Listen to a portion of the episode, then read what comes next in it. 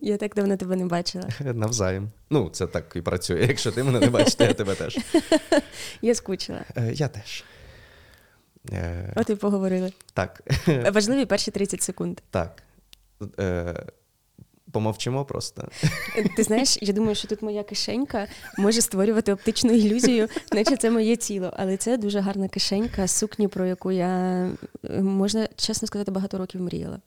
Кишенька. Е, е, Так. Моя Е, чарівна ручка ось так сюди пірнає. Тобто, це, це не бік твій, це кишенька, все-таки, так? А в тебе чудові когнітивні навички. Ти Дякую. розумієш сказане. Дякую. Я проговорив це для того, щоб люди, які нас слухають, теж зрозуміли, про що ти. Я про них теж думаю. Е, Що, як взагалі? Розказуй, про що ти хочеш поговорити? Давно не говорили. Насправді, я так думаю, скільки ми не бачилися? Тижні два. Ну, ну от з моменту запису да, останнього подкасту, а він достатньо довго ще монтувався. Да, да, десь так. Достатньо довго монтувався, тому що Артем у нас монтує всі подкасти. В мене все добре, дякую. Я була, я була у Львові. Я дуже сильно люблю Львів, і це е, місто, яке я багато років називала своїм рідним, тому що це місто мого серця.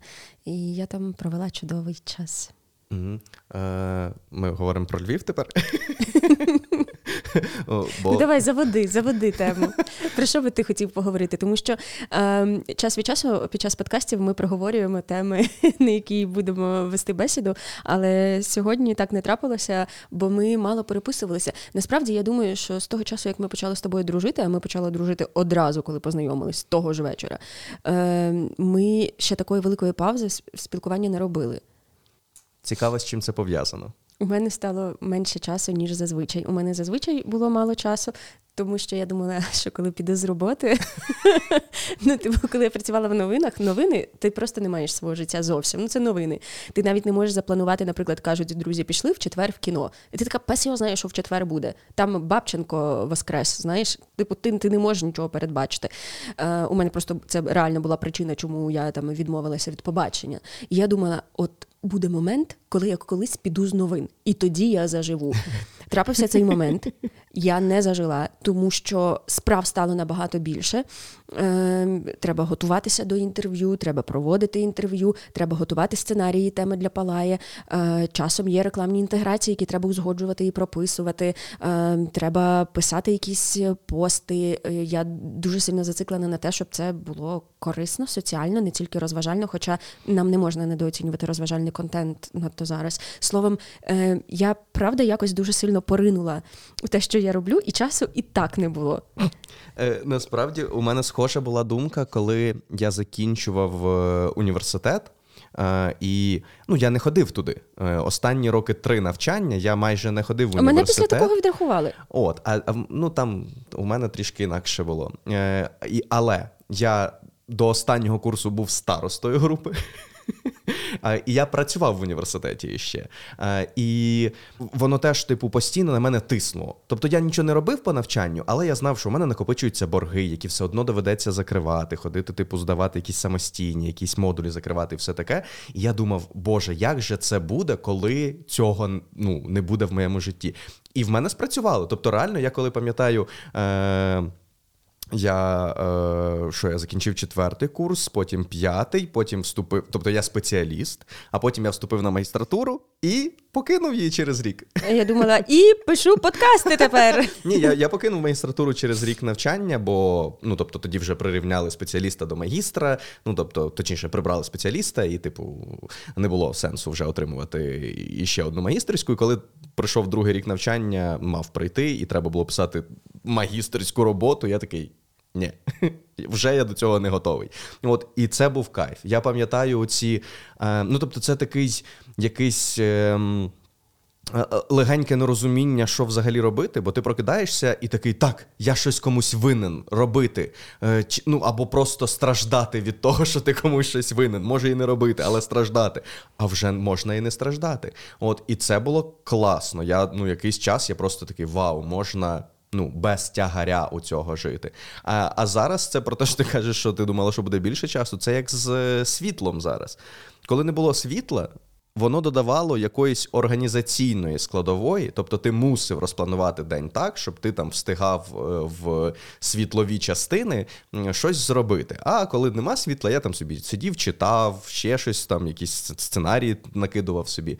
Зараз є світло, і цей момент організаційності зник у мене. Я реально, мені здається, я тепер менше встигаю, ніж коли в половину менше світла. було. Але я так читала е, про людей, у яких з'являються діти, що вони стають набагато продуктивнішими і свій час вміють менеджерити так, що швидше закривають дедлайни. Е, люди, особливо які на фрілансах або які щось пишуть, вони розуміють, що у них там, поки дитина спить, є тих три години, і байдуже що. І якщо раніше ми могли собі там, вони могли собі дозволити щось там відтермінувати. Чуть не спалили, що в тебе є дитина. У мене насправді немає дитини. Я... А люди ж провели вже паралель. Дивись, стало менше часу, обмовочка про дітей.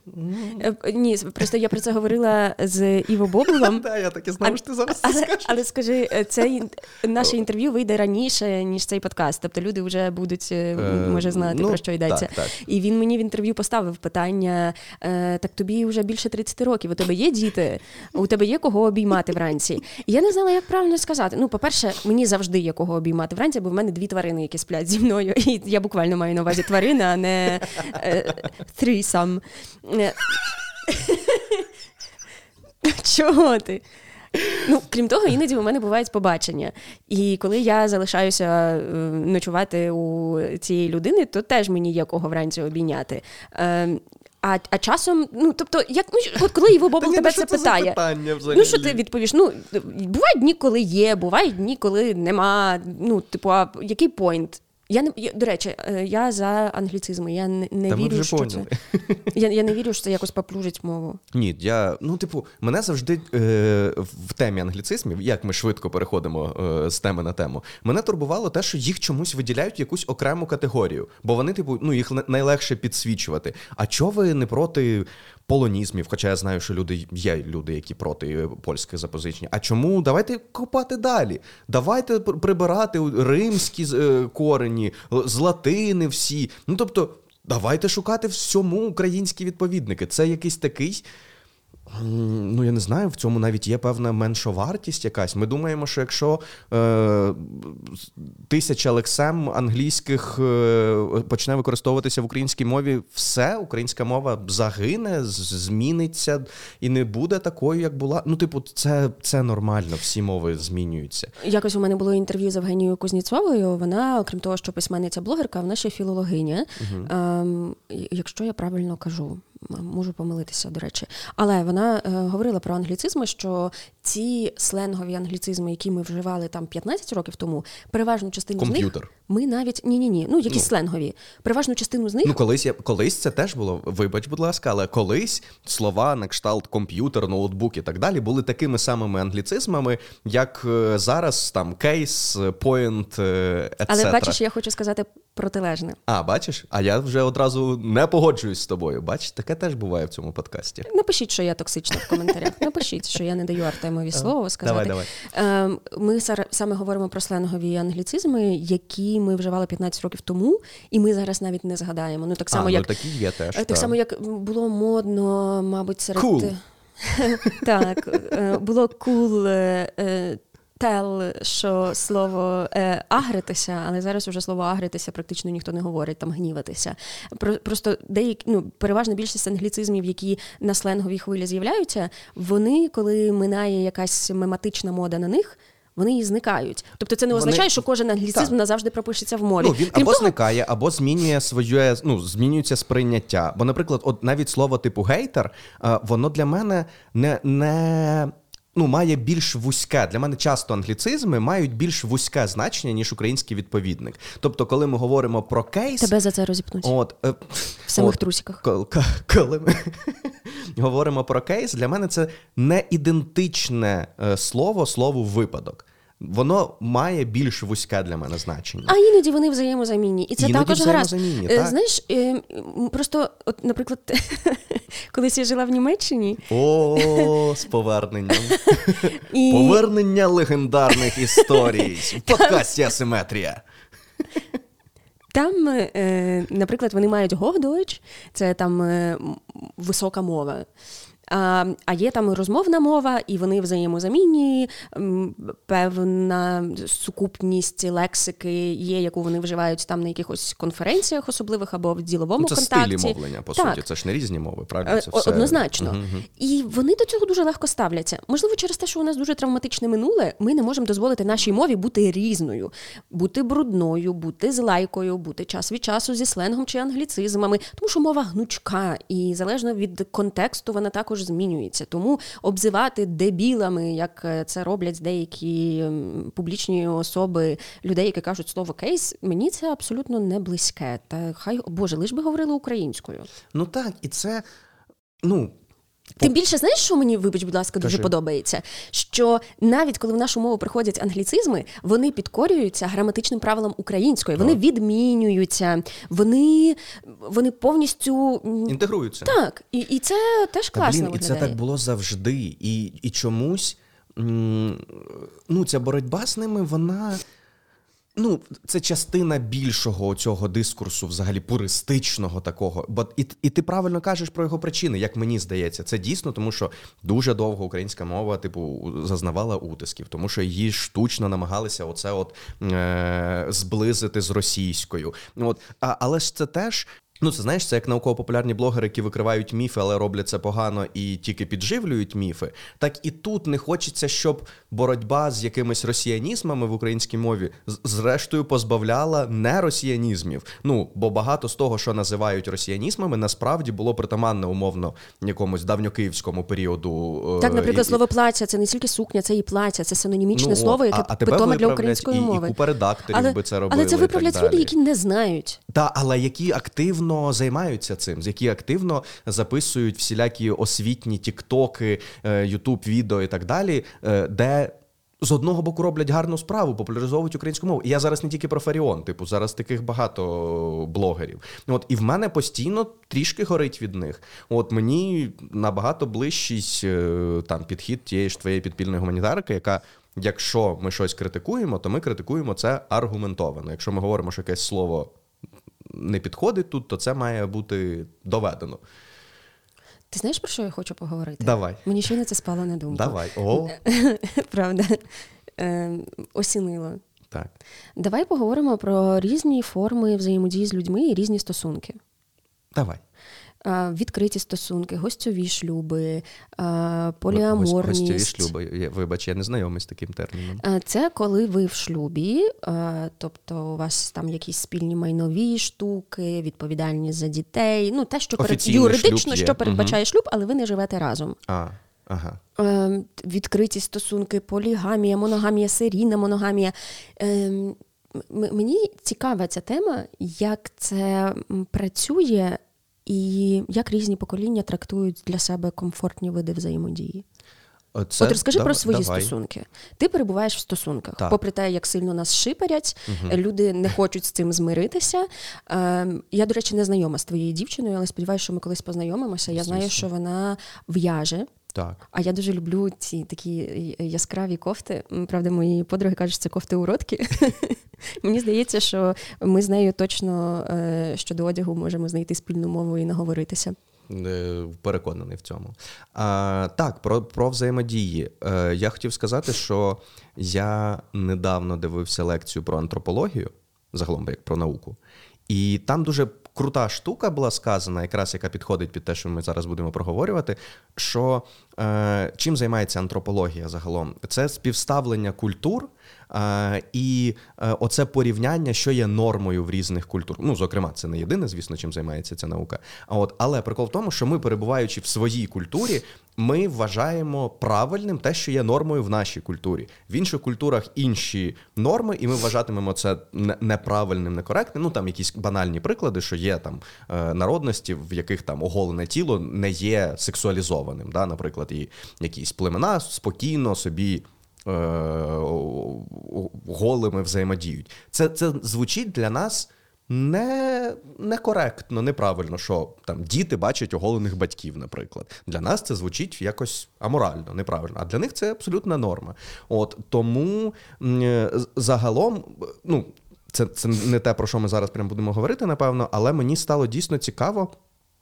е, ну, наскільки умовне оце поняття норми. Навіть в одному суспільстві, а якщо говорити про різні культури, то воно взагалі ж, ну, по суті, надумане, вигадане, не, не, немає прописаного цього. Звісно, але ну це е, так само ну, це про те, що ми є частиною соціуму. І ми взаємодіємо із соціумом і будуємо своє приватне життя, витримуючи якийсь баланс. Так, Тому, але наприклад, погодься, типу, це змінилося. Це це дуже сильно трансформується. Тому я в своїх відео багато говорю про права людини, тому що зараз у соціумі українському там упосліджуються права ЛГБТ. Угу. І для мене важливо, щоб вони не упосліджувались, тому що світ, в якому я хочу жити, і країна, в якій я хочу жити, це країна, де комфортно різним людям. І тому це там робота людей, які публічно е, там мають доступ до публічної діяльності. Е, бо жінки ще століття тому не мали цього доступу, до прикладу. Якось, е, окрім того, щоб просто давати розважальний продукт, когось веселити, заспокоювати, зацікавлювати, це ще й про те, щоб Боже, я зараз кажу робити світ кращим, але мені так відчувається, от щиро. Тому часом я здаюсь такою ж собакою бешеною, бо мені від цього залежить. А, Але блін, ми відступили. Взагалі я хотіла, знаєш, да, що да, більше це я зі своєю антропологією. Що більше ми ділимося особистим досвідом, ем, то простіше людям е, синхронізуватися з нами. Так. Розкажи а... про свої стосунки. Ем. Чи вони моногамні, ем, чи ти колись був в поліаморних стосунках? Що ти думаєш там про відкри... Так звучить, ніби я якусь пропозицію хочу зробити, але ні. Одразу усіх попереджаю. Ні. Я потім читаю ці коментарі і думаю, о мій Бог. Ні, у нас е, суперкласичні стосунки, це моногамні стосунки е, партнерського типу, в тому плані, що у нас немає якогось. Ну, тобто, мені здається, що це дуже близько до того, як я бачу взагалі ідеальні стосунки, в тому плані, що ми дійсно.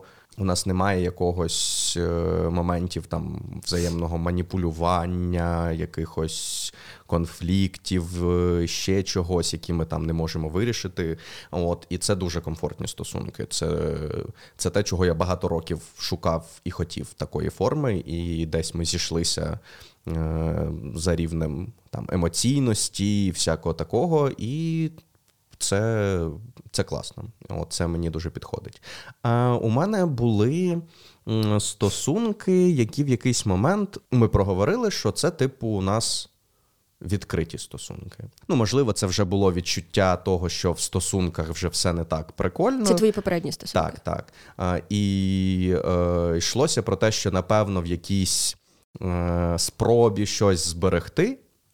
Тобто, що ж завжди ну, стосунки дуже рідко ж, коли бувають однозначно негативними чи однозначно позитивними. Зазвичай це якась сукупність різних. Тобто, щось тебе влаштовує, щось не подобається, на щось ти можеш вплинути, щось уже не змінити і так далі. І тому так, це скоріше за все була така спроба якась е, залишити стосунки, але, умовно кажучи, е, без якихось обмежень е, класичних моногамних стосунків. Але мені, ну, типу. Тобто, чекай, ви е, зустрічалися, але спали паралельно з іншими людьми. Ми домовилися, що це типу можна так робити. І не робили так, здається. О, тобто, Не, не могли було... знайти нікого чи що? Ну, тобто, ну, для мене, знаєш, от я я казав це е, дівчині тоді і скажу це зараз. Для мене вільні стосунки в тому форматі, про який ми говорили, це було не про те, що я кожного тижня ходжу, знаходжу собі якийсь е, випадковий секс е, і так далі. Це було про якісь ситуації, коли я змушений був відмовитися від умовно якогось е, сексуального experience 'у, бо в мене є дівчина. От, Бо це було б зрадою. Е, І от я по суті прагнув до дозволу на на таке, на оці от штуки, які виникають спонтанно, і я б себе в таких випадках не обмежував. Е, але до того, як ми, власне, як у мене виникли такі якісь ситуації, ми вже розійшлися. От Тому, е, ну, типу, якщо стосунки вже закінчуються, якщо вони вичерпали себе, то цим ну, їх точно не врятуєш. Я просто думаю, що от уявімо, що в мене зараз серйозні тривалі стосунки. Я би не хотіла в них обмежуватися таким чином, щоб е, у мене було розуміння, що або ця людина, або жодна. Е, тобто я не маю на мені не близьке за темпераментом е, е, інтим одночасно з багатьма людьми, тому що я дуже емоційно вкладаюся в інтим. uh Тобто, мене має приваблювати людина не тільки зовнішньо, і це має бути велика хімія. Без великої хімії мені за великим рахунком дуже рідко, прям супер цікаво займатися сексом. Бувають випадки, але це винятки.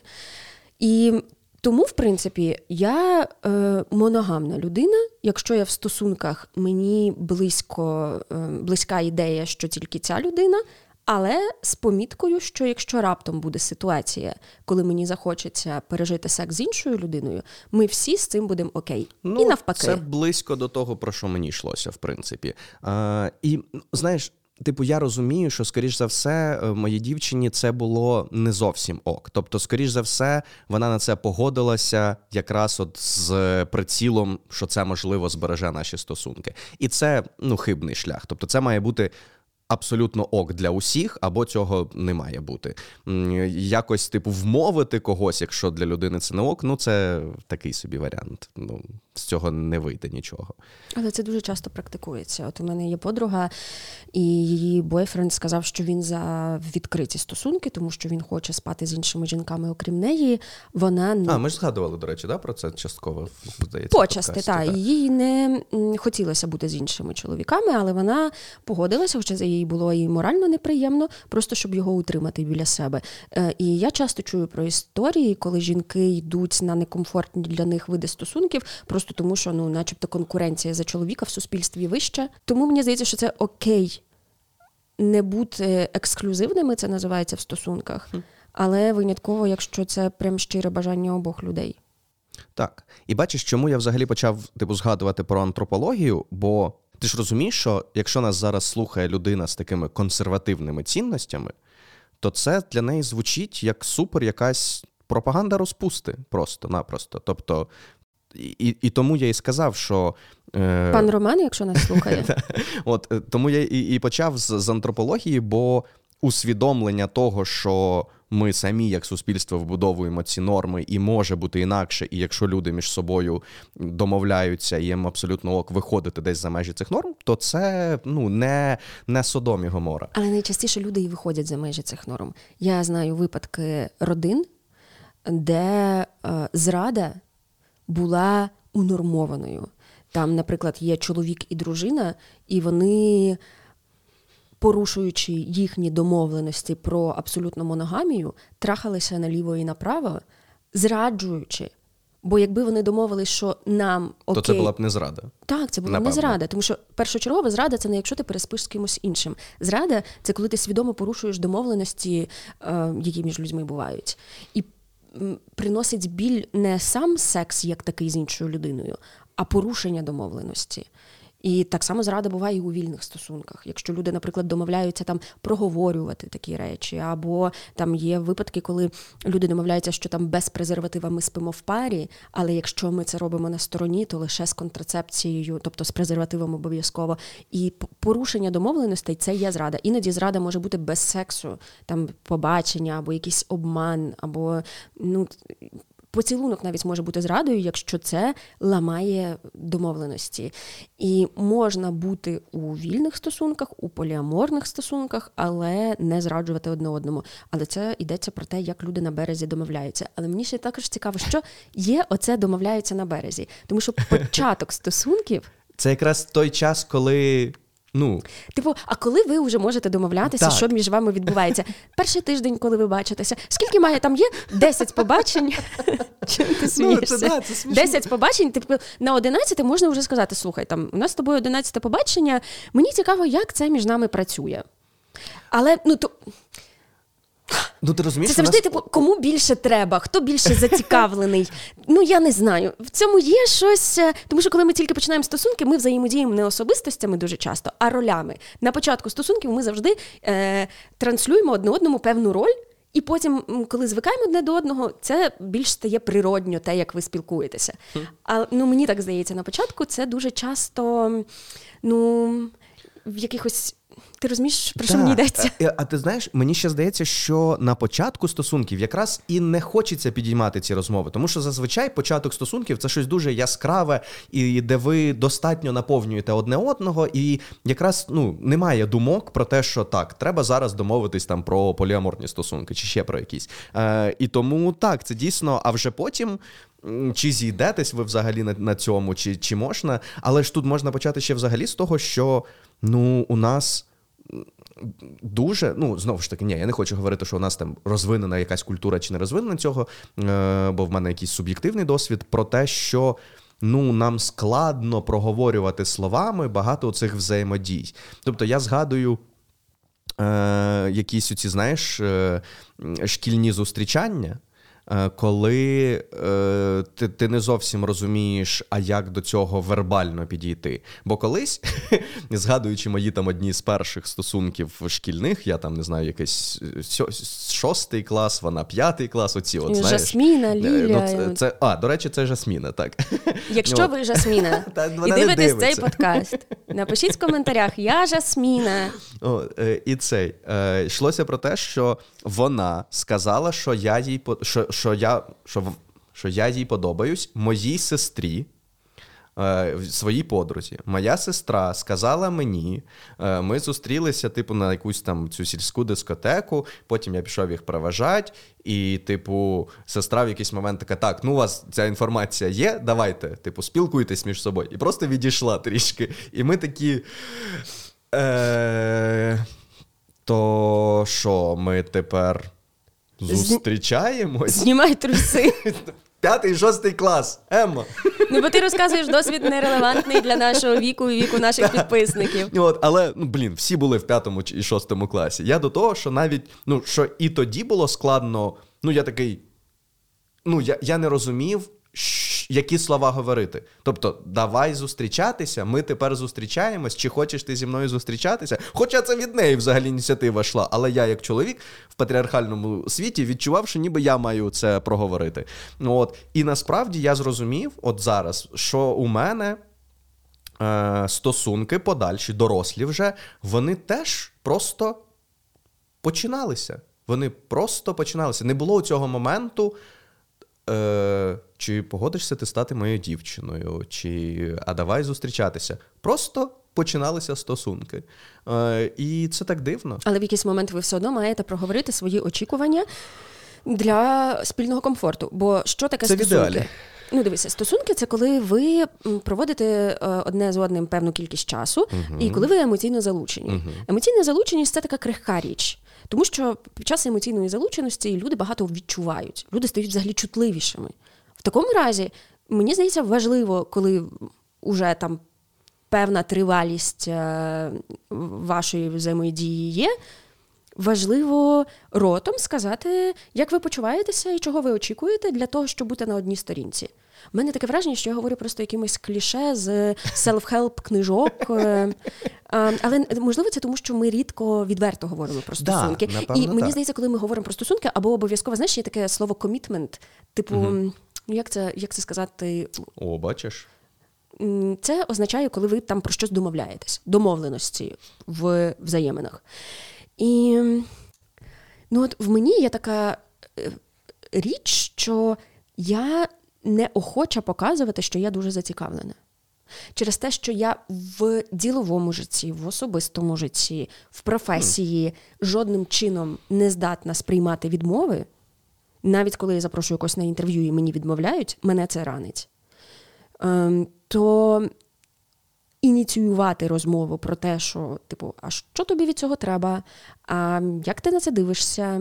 А що ти відчуваєш е, в цій взаємодії? Хоча, знаєш, є такий стереотип, що взагалі такі розмови перші піднімають жінки, і жінки більше в цьому зацікавлені.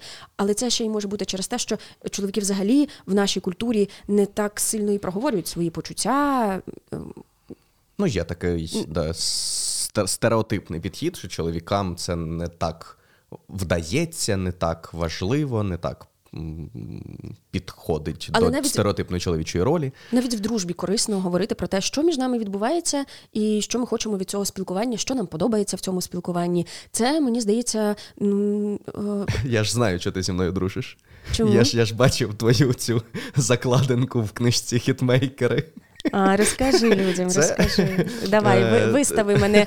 Ой, ти мене зараз. Це так. Я цю книжку читала, що коли працювала на вікнах СТБ.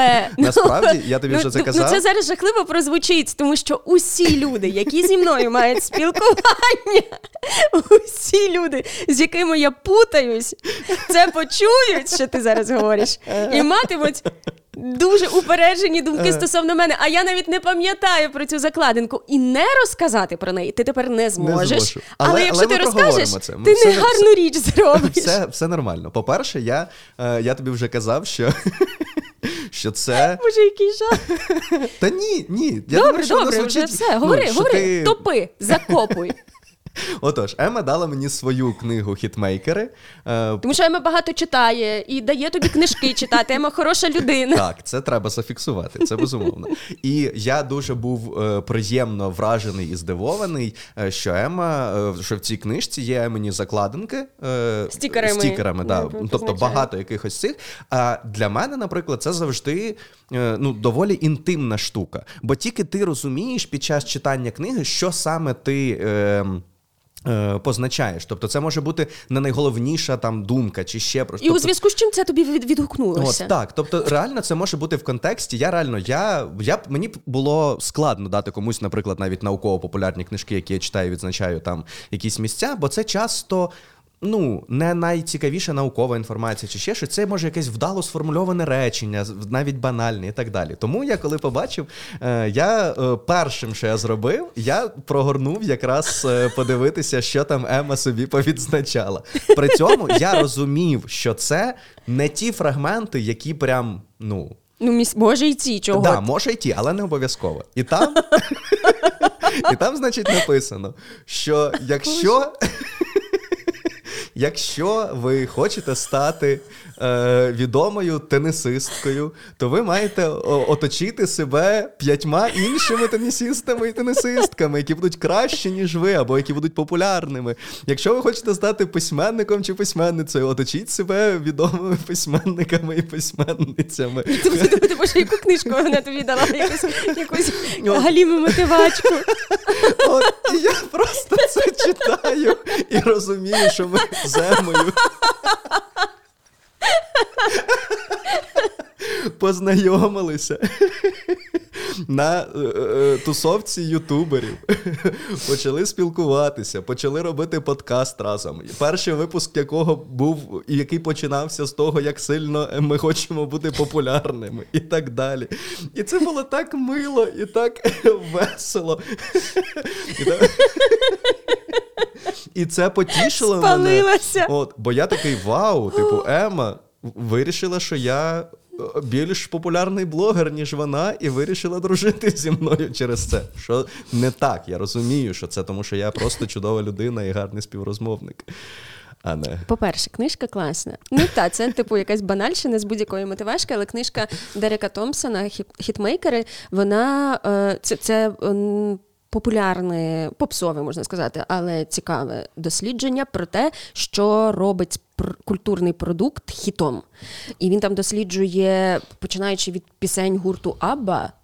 Е, завершуючи логотипами якихось відомих брендів, що чому якась річ вистрілює як хіт, а інша зроблена за тими ж самими правилами. що мені сподобалось, бо я в принципі боявся е, певної е, помилковості цієї книги в тому плані, що він взяв щось відоме і намагається ретроспективно просто пояснити, чому воно відоме. І мені було цікаво, чи усвідомлює автор, е, що хтось робив так само, але воно не стало відомим. Да? Тобто, чи усвідомлює він е, помилку уцілілого систематичного систематично і так далі. І так далі. І я, якраз прогорнувши книгу, зрозумів, що він це усвідомлює. А ще ти зрозумів, От. що я вибираю собі друзів. Які будуть більш популярні і підтягнути. Тебе до себе. Насправді я я і забула, ну я чесно забула і про це твердження, і про те, що в мене там стікер стояв. Ну, жахливо зараз. Розумієш, що мені здається, що в суспільній уяві серед тих підписників, які там знають мене, є якийсь, е, ну не те, що хибний, а дуже спрощений образ мене. Що я, знаєш, така е, якась е, зміюка. І ну, багато людей, які там дуже спрощено дивляться на мене просто як на людину з екрана як смартфона, як так, на персонажку. Е, то ну, вони так мене і сприймають. І те, що ти говориш про про стікер біля цього них, місця, е, це просто це... ну я ж казала. Ну ні, давай так. По-перше, е, при всій банальності цієї е, поради і якісь, ну тобто, я не бачу в ній якоїсь, не знаю, меркантильності або що, типу, заведи дружбу з багатими людьми, щоб бути теж, типу, в колі багато. Ну тобто, це для мене не про це. Просто якби це правило було для мене важливим, то я би зараз сиділа з Віталіком Гордієнком.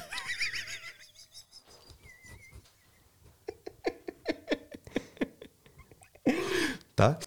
Е, А дивись, для мене це просто про контекст. Бо ну, я переношу це на себе. Мені для того, щоб бути науково-популярним блогером, треба спілкуватися з науковцями, з іншими науково-популярними блогерами, з науковими журналістами і так далі. Тобто для мене це ну, не звучить так погано, як може здатися ну, з якогось от такого меркантильного погляду або що. Це дійсно про те, що якщо ти спілкуєшся з ну, з тими людьми, які вже знаходяться в тому контексті, який ти теж хочеш для себе відкрити, то ну, для мене це не так страшно, як от ти зараз намагаєшся подати. Ну, е, ти знаєш, мене дуже, але мене щиро по-чесному дуже приваблює в людях амбітність, рішучість і талановитість мене. А ми як тоді чого спілкуємося? Мене тригерять е, по-чесному ці О, риси. тригерять. Це ж теж е, да, англіцизм. Від слова тригер. Мене, При тому, от вони... я його, до речі, взагалі не сприймаю як англіцизм. Тобто для мене це абсолютно ну таке. Ну, якщо не супер автентичне слово, але ну, я не сприймаю його як щось чуже в нашій мові. От воно абсолютно. Да, вибач. Вони, правда, це якісь особливі риси, коли я їх спостерігаю в людях. Мені стає цікаво, в мене горять очі, і я надихаюся і захоплююсь такими людьми. І е, тому, блін, ну та мені подобається. От... Ну, це це нормально. Ну, тобто. М- Мені складно знайти мову з якимись м'якими людьми, з лагідними людьми. А, А я? Ну чому ти гострий, ти часом жартуєш е, з мене дуже дотепно, ти вмієш стібатися. Я б не сказала, що прям ти в мене асоціюєшся з лагідністю. Ти класний вірний друг, ти допомагаєш багато, ем, з тобою комфортно. Ем, але прям лагідний це щось не туди. Ну, можливо. І повертаючись до цього контекстної дружби, жахливо звучить, я знаю. Е, Але, ну, типу, в цьому ж є сенс. Ну, якщо. Е, Ну, тобто, це, звісно, ще залежить від е, сам, самої людини, чи треба їй від своїх друзів е, якась додаткова мотивація, чи чи буде для людини мотивацією, е, типу, якось працювати, щоб досягти того рівня, який який є у її друзів. Бо для когось це буде працювати, для когось це не буде працювати, а навпаки, будемо мати зворотню ситуацію, коли це буде тиснути на на людей. Тобто, от у тебе скільки підписників на це ніхто не буде дивитися? Зараз? Так. Мені треба глянути. Ну там ну та умовно. Та я жартую, насправді це це не важливо. Я маю на увазі, що да, для не тебе важливо. для, ага. підписуйтесь для на ютуб канал, це ніхто не буде дивитись. Для маленької блогерки це ні, ну правда, я я мала блогерка, я не мільйонний, це там не. Е, тоді я Це теж, це не образа. Це чого? я теж тоді маленький. Е, Я до того, що для тебе, для твого типу сприйняття себе серед інших колег, це мотивація. Ти дивишся на е, клятораціоналіста і хочеш більше підписників, як у нього. Ти дивишся на якихось інших е, ютуберів, і для тебе це мотивація. А для мене в свій час теж була така мотивація, при тому, що в мене навколо не було ютуберів, і це дуже погано насправді. Ми тикалися е, ну просто на осліп йшли і і самі собі вигадували якісь челенджі і так далі. Я е, ну не те, що там вигадав, але я дивився на Geek Journal, як як, як вони ростуть, е, намагався, типу, ну, доганяти їх, хоча у них розважальний контент, у мене науково-популярний, це ніби як ну, зовсім інші там підходи і кількість потенційної аудиторії, але мені подобалось мене десь підганяло. Але в якийсь момент я зрозумів, що це е, що порівняння себе з іншими ютуберами мене десь втомлює. Бо ти постійно ти бачиш якусь різницю, наприклад, в переглядах. Тобто ти бачиш канал, у якого є стільки ж підписників, але, наприклад, їхні перегляди X2 від твоїх. І ти починаєш оце. Ну це тому, що є специфіка науково-популярного контенту, тому що розважальний контент дивляться е, люди в будь-який час, коли він виходить і. Боже. Це зараз. Дивись, я можу. Отак от. Напишіть щось про mansplaining. Бачите, я жінка, я впоралася з цим механізмом. От, е, І на мене це почало тиснути. Тобто я зрозумів, що я вже не мотивацію знаходжу собі, а Типу, постійно хочу відмазатись, чому в мене не так. Бо ну, бо я і так вже робив там максимум з того, що що міг на той момент. Тому, блін, це це дуже специфічно, точніше, дуже індивідуально. Ну, я зараз, наприклад. Ану, ану. Цілу якусь дурницю сказати. Я зараз, наприклад, вибачте. Я зараз, наприклад, спілкуюся близько з людиною, у якої дуже великий соціальний капітал. Угу. Набагато більше, ніж у мене. Це ти про ці ваші переписки з Раміною в Директі? А Він каже, що він лагідний. Лагідність просто з кожної пори пробиває собі дорогу. Е, І коли спостерігаю, як ця людина говорить про свій бізнес, говорить про свою справу, говорить про те, на чому вона зациклена. Е, я спостерігаю за цим зачаровано. Я правда зачарована цим підходом, цим професіоналізмом, цією легкістю ризикувати, ставитися до всього, що відбувається, і, і відчуттям життя. І коли я за цією людиною спостерігаю, я, по-перше, надихаюся.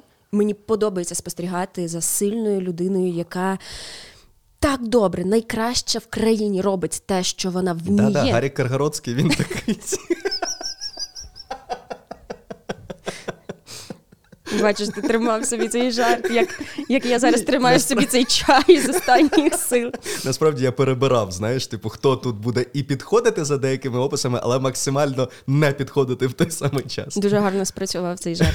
І я, коли дивлюся на це, я надихаюся, я почуваюся сильнішою, тому що це заразно я не хочу сказати там успіх заразний, бо не всі люди мають бути в канонічному, знаєш, цьому журнально-глянцевому плані успішними. Це просто дуже подобається спостерігати за тим, коли людина зациклена на своїй справі і, будучи на ній зациклена, має таку впевненість і такий талант творити і заражати цим людей навколо, що правда це робить моє життя кращим. Я інакше це заразно. Ось най, найпростіше, як це сказати, тому що я е, стаю більш продуктивною, просто спостерігаючи, як людина поруч телефоном вирішує часом свої справи, коли це красиво, коли це пристрасно, коли це впевнено. О Боже мій, я не знаю. Це А якщо з телефоном, це то, то тепер я згадав цей, е, е, коли ти з е, як його прізвище, який курив сигару. Е, а, Григорій Козловський? Так, коли він з садовим телефоном там а Так, пане генерале. а, е, Люди можуть не зрозуміти. Я колись робила журналістське розслідування і в сторіс е, один епізод про це постила. Так. Це це не він. Це це добре, що це не він. Е, У мене так. Е, Ну, тобто, я от позбавлений був як ютубер е, от таких от контактів. Бо е, коли я починав, е, я зіштовхувався переважно зі скепсисом. Бо Типу, Ютуб, серйозно. Тобто е, це не виглядало. Тобто, люди або знали якихось мастодонтів, е, блогерів, е, які ну, виглядали недосяжними, і відповідно, що от ти будеш як хтось, ну такого не буде. От і тобто мені треба було доводити людям і відповідно самому собі, що в цьому є якийсь сенс, що в цьому є якась важливість. Тобто біля мене не було іншого ютубера, який би горів, отак, от як ти кажеш, своєю справою, і я дивився на нього і такий, блін, я хочу так само, як він. І я сподіваюся, що зараз. Це вже не так. Ну тобто, якось е, є якісь приклади, є якась взаємодія, є якісь Ну, просто більше спілкування між е, в цьому цеху, назвемо це так. І молодим ютуберам буде з ким. Е, оточ, е, у молодих ютуберів буде е, буквально набереться кількісно оцих п'ять ютуберів з, з твоєї книжки, якими треба себе оточити. Ну я щоб... вже оточила. Я у Львові бачилася з Наріманом Алієвим. Мінкульт Великий ютубер. Привіт. Великий ютубер. Мінкульт Привіт, подкаст. Я його дуже люблю. Це вже два ти і Наріман. Так. Це Наріман сказав, будеш у Львові, дзвони, все. Він тепер, можна сказати, мій друг. О, бачиш, отак от. Уже два. Отак от. А ви ви думали, як ми швидко почали дружити так? А отак от, отак от просто почати дружити з Емою. Ну, бачиш, до речі, це, дружба це ж також стосунки. Так, звісно. Е, а буває, вони розвиваються якось по-різному, тому що часом люди притираються і вивчають одне одного, і відчувають якийсь дискомфорт розслабитися і бути собою. І в дружбі так само буває, і в романтичних стосунках так буває. От у нас, мені здається, не було такого з тобою просто жодного разу. Ми ми, ну, ми одразу, так ніби ми знаємо одне одного 20 років. Ну, бачиш, почали Я думаю, що все-таки незважаючи на те, що ми не супер були знайомі з контентом одне одного і так далі, все одно у нас була якась е, якесь уявлення, навіть на момент. Хибне уявлення. Ну, тому Але... що ти не не, не душніла і не задрот, насправді, а я не е, зла собака і не змія, насправді. А уявлення одне так. про одного, очевидно, були такі. Е, Ну тобто, е, ні, у мене не було аж такого. Дивись, Просто треба розуміти, що незважаючи на те, що така, що я не душніла, але я усвідомлював і розрізняв те, що є контент, який людина робить. Ой, розрізняв він, я тебе прошу. От, і є ну, тобто мені було цікаво, умовно кажучи, наскільки Емма Антонюк з каналу Палає, це от ти така завжди, ти ходиш і говориш тільки про фемінізм. Ну, типу, от знаєш, от це от були ці питання. І відповідно, коли я отримав у спілкуванні з тобою відповіді на ці запитання, це вже сформувало певний зв'язок. От, Тому, ну якби ми ми вже з, з, починали дружбу не з пустого місця. І і це, ну. Е, нема такого. У мене у мене є друзі, е, які Е, в якийсь момент е, ми навіть це десь проговорювали, що якщо в тебе в житті не відбувається там зміна місця роботи чи ще щось, ти ніби не знаєш, як знайти нових друзів. Ну тобто, не факт, що в тебе є прям ця потреба, але як дорослі люди заводять друзів, якщо у них от не відбувається нічого, е, ну. Там зміна місця проживання. Вони не потрапляють в контекст, де можна зустріти нових людей, Але завести ж не всі з ними люди розмови. потрапляють в ці контексти. Ти ти ж розумієш, що дуже дуже багато людей живуть життям, коли ти прокидаєшся зранку, йдеш на роботу, повертаєшся з роботи додому, займаєшся якимись собі справами, спілкуєшся вже з, з існуючими друзями, і все. І як в такому е, розкладу життя знайти собі ще друзів? Доволі складно для багатьох. Ну, бачиш, я не знаю. Тобі... Мені мені ще кілька би скинути. Не те, що нових. Ну, ще скільки ми там запланували? Ще 10 подкастів. Ні, ні. ні. Ця 10 дружба... не витримаєш з тобою. От, І це. Ну, тобто, я розумію, що що це не. ну, це не твоя проблема, і тобі може її навіть складно уявити. Типу, не не контактувати з новими людьми, які можуть потенційно стати своїми твоїми друзями. У тебе є ці контакти як мінімум. А у людей не у всіх таке є. І це дійсно проблема. Бо якщо ти. Е, типу самотній і хочеш знайти е, просто секс чи партнера-партнерку для цього, то в тебе є навіть всякі е, застосунки для знайомства і все Але таке. часом ці знайомства в застосунках завершуються дружбою так само. Теж правда. Але це, ну, от мені складно було б От, це повертаючись до того, що е, ми легко наша дружба стартувала, бо ну, бо я знав, що ми ціннісно подібні. Ну, тобто, знаєш, а ти ж не не можеш влаштувати повне анкетування потенційної подрузі чи другу.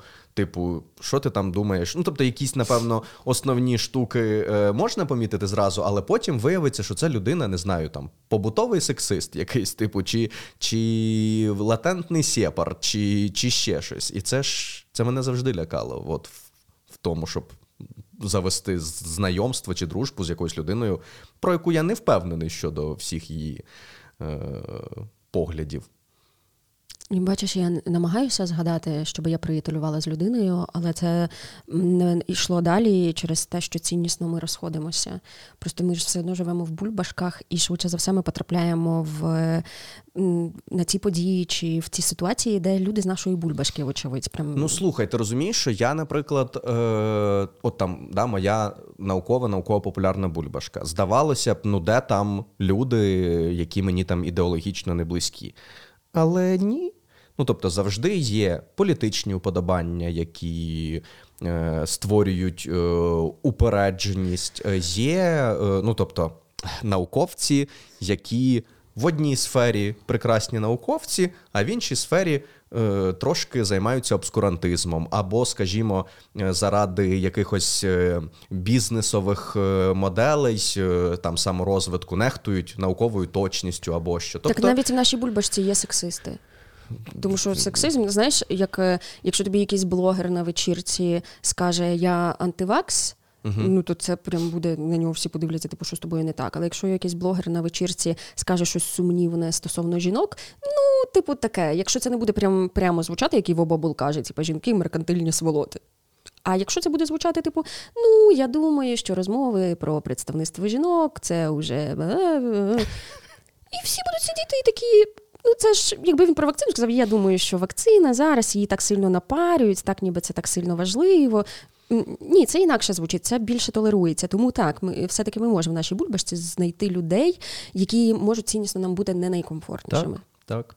Ну і тому бачиш те, коли коли ми з тобою познайомились особисто, е, з, підкоригували якесь сприйняття нас як людей, яке відрізняється від нас там як блогерів, і, і власне на цьому і зійшлися. Ну, але ти бачиш, я дуже емоційна. Ну, ти, Очевидно, ти помітив. Я дуже емоційна і буваю непослідовна. Я можу ляпнути дурницю. О, я, ну словом, я би не сказала, що там за людськими якостями я прям така, як хотілося би бути. Я можу робити дурниці. І ти це знаєш. Угу.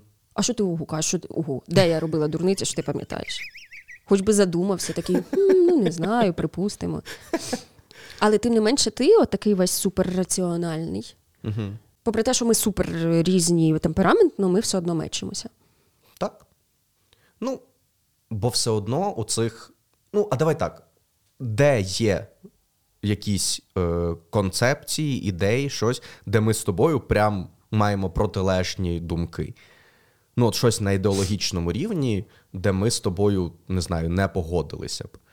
Ну, мені складно щось таке виділити. Барселона краще, ніж Реал. Це останній випуск цього подкасту. По-перше, тому що це неправда. По-друге, тому що це очевидна неправда. Не може бути команда, яка вилітає в одній восьмій Ліги Європи. Кращою, ніж величний Реал Мадрид. Ну, так що давай, Я я не маю що сказати тобі, розумієш? От і все. Бачиш, аргументи тут е, вирішують. А у тебе бували моменти, коли м, умовно е, один, одні взаємодії заважали іншим взаємодіям? Ну тобто, я маю на увазі, чи бувало в тебе, коли твої якісь любовні так, стосунки... Так, коли ти вино і пиво п'єш в один вечір. Ну, це це теж е, помилка була. Хоча ну, насправді, я, як науково-популярний блогер, хочу сказати, що е, коли кажуть про шкоду змішування певних видів алкоголю, або про те, що там не можна понижати градус, чи там ще якось, ну, це більшою мірою це міф, тому що переважно просто, якщо ти вже змішуєш різні алкоголі і так далі, то ти просто їх багато п'єш. І тому тобі погано, а не тому, що ти випила і те, і те. Люди п'ють коктейлі, в яких змішані різні види алкоголю, і залежить від кількості і якості цього алкоголю, а не від того, що ти з чим змішала. В чому було твоє Але запитання? я не про те. Я про те, чи бували в тебе ситуації, коли умовно е, любовні стосунки заважали дружнім, або дружба е, заважала любовним, або було, був якийсь конфлікт між цим. Ні. Це був подкаст. Ну дивися, я не зустрічаюся з людьми, які прям ревнують. О, Е, о, мені ревнощі. не- От ця тема. Мені не подобається. Ну, тобто, я просто той типаж людей, які мені подобаються, це типаж, який не може ревнувати. Тобто я люблю впевнених, рішучих, амбітних, але це не ті люди, які такі. Ха, ти обереш не мене. Я боюся, щоб ти йшла на вечерю зі своїм другом, тому що ти можеш обрати сьогодні ввечері його. Ну, блін, Але бачиш, дивись. якщо ти любиш себе, якщо тобі з собою добре, якщо ти впевнений у собі, ти не будеш боятися, що сьогодні на вечері вона потрахається з кимось іншим. І навпаки, я сама хочу бути людиною, яка ніколи вже мені здається, що е, щось дуже страшне і погане відбувається зі мною на ментальному рівні, якщо я раптом своєму бойфренду скажу: а що це ти мені не дзвониш? Або а з ким це ти був цього вечора? Та набудься на здоров'я. Якщо один день мені страшно, що ти вибереш не мене, а когось іншого. Питання: а чого я маю цього боятися? Я не знаю, я гроші отримую з твоєї кишені, якщо ти обереш іншу, я там не знаю. Бо часто економічне насилля є проблемою і може провокувати ревнощі. Ем, бачиш, я дуже боюся тут тонкий лід. Я не хочу знецінювати м, стосунки, де економічно нерівномірно це відбувається. Але зараз я винятково про свій досвід говорю, бо мене вже мені кажуть, що я е, грішу узагальненнями, і може таке бути. Словом, і в ці моменти я думаю: окей, там чи ти останній чоловік на землі, і якщо ти сьогодні обереш не мене, усе. Жодного сексу, секшопи закрилися. Я не ну тобто, що має статися з людиною, щоб вона на повному серйозі дуже сильно засмутилася і затригерилася, що а раптом він там зацікавиться більше, ніж він цікавиться тут. Ну дивись, Ну, та йди окей, цікався, це один знаю. із виміру е, ревнощів, мені здається. Тобто, так, е, певна категорія людей ревнує, тому що вона або не впевнена в собі, або не впевнена в партнеру і так далі.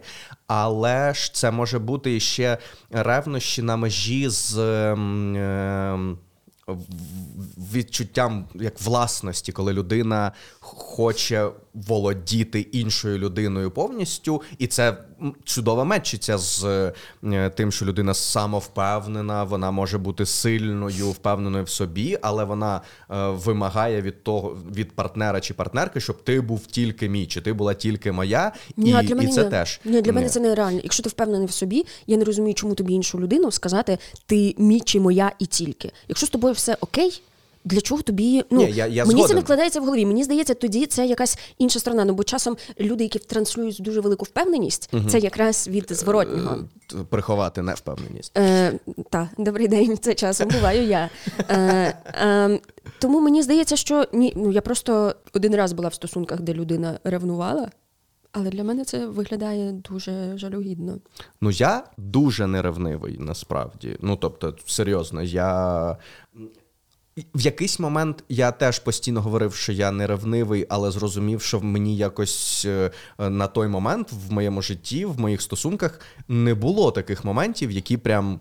Ну, знаєш, е, могли б стереотипно викликати е, таку реакцію, як ревнощі. Е, І тому я такий, блін, а може я помиляюсь, може просто, типу, мої дівчата не давали мені приводів для ревнощів, але потім, ну, типу, я зрозумів, що та ні, нормально, я ставлюся там до спілкування з друзями і, і так далі. Але мене ревнували дофіга. От. Як ти. Е, і це, ну, це напевно, ну звісно, це говорить і про і, і, і про партнерок, які це робили, і про мій якийсь стиль спілкування з іншими дівчатами. Напевно, в цьому була якась основа. От. Але Це не прикольно, коли тебе сильно ревнують. Ну, у мене один раз було таке з е, останнім бойфрендом, з яким там останній раз у мене були там тривалі міцні стосунки, і ми разом жили. І у мене завжди є друзі-чоловіки, е, так само, як подруги жінки. Бо я часто кажу, я дуже від цього щаслива, що в мене багато друзів. От так якось сталося. Кайф. По-справжньому Кайф. друзів. І я йшла на вечерю зі своїм другом, е, якого звали Володя, і мій бойфренд сказав, що типу, ти зараз в п'ятницю ввечері проводиш цілий вечір зі своїм другом. Мені від цього бентежно. І ми сіли і розібрали цю ситуацію. Тобі бентежно, тому що що? Ми з тобою домовилися, що ми в цих Ні, ну слухай, це класна реакція. Це класна реакція. Це супер класна Я з тобою реакція. згодна, тому що він не сказав, типу, що куди б ти пішла. Але це було б останнє, що він мені сказав. Е, Я б його не вбила. Просто би. Ну, ми, я взагалі мені так важлива свобода в, в діях, в усьому, що мені страшно. Можливо, тому що я виросла в суворій сім'ї, і мама там е, контролювала, о котрій годині ти прийдеш, там ці всі запитання, дзвінки і такі речі. Тому, коли я зараз таке чую, мені е, око ціпається, ні-ні ні, тільки не розказуйте мені, коли бути вдома. Ніхто, ніколи, крапка. І ми сіли з ним це розбирати, і чому його це бентежить. Я кажу, а у нас була домовленість про моногамні стосунки. Е, Ніколи ні з ким, ніде, ніхто, тільки ти і я. Нормальна домовленість, Ну, так. це працювало. І він мені каже: е, я думаю, що це звучить як романтичний контекст. Вечір, ти, він, вам смішно разом, вам весело. Е, Ти захочеш, щоб це було щось більше, тому що тут звучить як ніби не тільки сама лише дружба. І ми почали про це обговорювати, що у мене немає таких почуттів, а якби раптом в такому контексті вечір, алкоголь, чоловік, з яким там ми, ми дружимо, якби раптом у мене щось з'явилося, то ти, дорогий мій, настільки мені цінніший, і те, що ми маємо, я так глибоко плекаю, і я обираю бути з тобою. Що якщо раптом після третього келиху мені зда... буде здаватися, о Боже, які у нього сині очі, я в них тону, я подумаю, що. Ми теж не можемо вдавати, знаєш, що нам не подобаються інші люди. Навіть якщо в моногамних стосунках такі все, тільки твоє тіло, тільки твої біцухи, і я більше жодних не бачу в житті.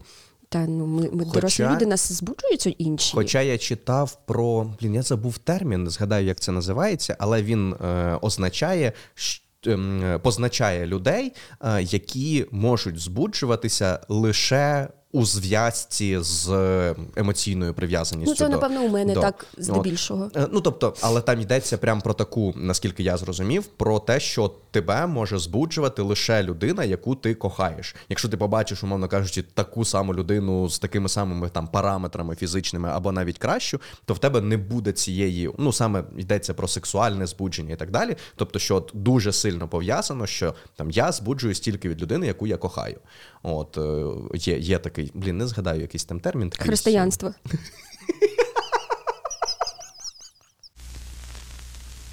На прощання хочеться сказати, що якщо зараз ви маєте таку нагоду насолоджуйтесь життям, якщо ви в такому контексті, коли можете е, багато любити, це важливо, любіть, ризикуйте. А, але коли ми говоримо про любіть, ми маємо пам'ятати, що найбільша насолода від любові завжди та, коли людина, з якою ти в романтичній взаємодії, в тебе завжди на другому місці після себе. Це подкаст Асиметрія. Підпишіться, будь ласка, на наш YouTube канал, поставте лайк до цього відео. Якщо ви послухали це відео і подумали, хм, малувато, хочеться ще, то знаєте, що ще можна послухати на нашому патреоні. Так, е, у нас є Patreon, посилання на нього є в описі. Е, Ви можете підтримати нас і отримати доступ до ексклюзивного контенту, який ми публікуємо лише там. Ти зараз перефразував те, що я щойно сказала. Ну, бо це call to action. Треба актуалізувати, треба, треба закликати. Бачите, треба... а Дайте ще- гроші. Ще знайдіть п'ять людей, які у вашій сфері кращі, ніж ви, і ви вивчите словосполучення call to action або ще щось, що вони вміють, а ви ні. Е, Дякуємо, що були з нами.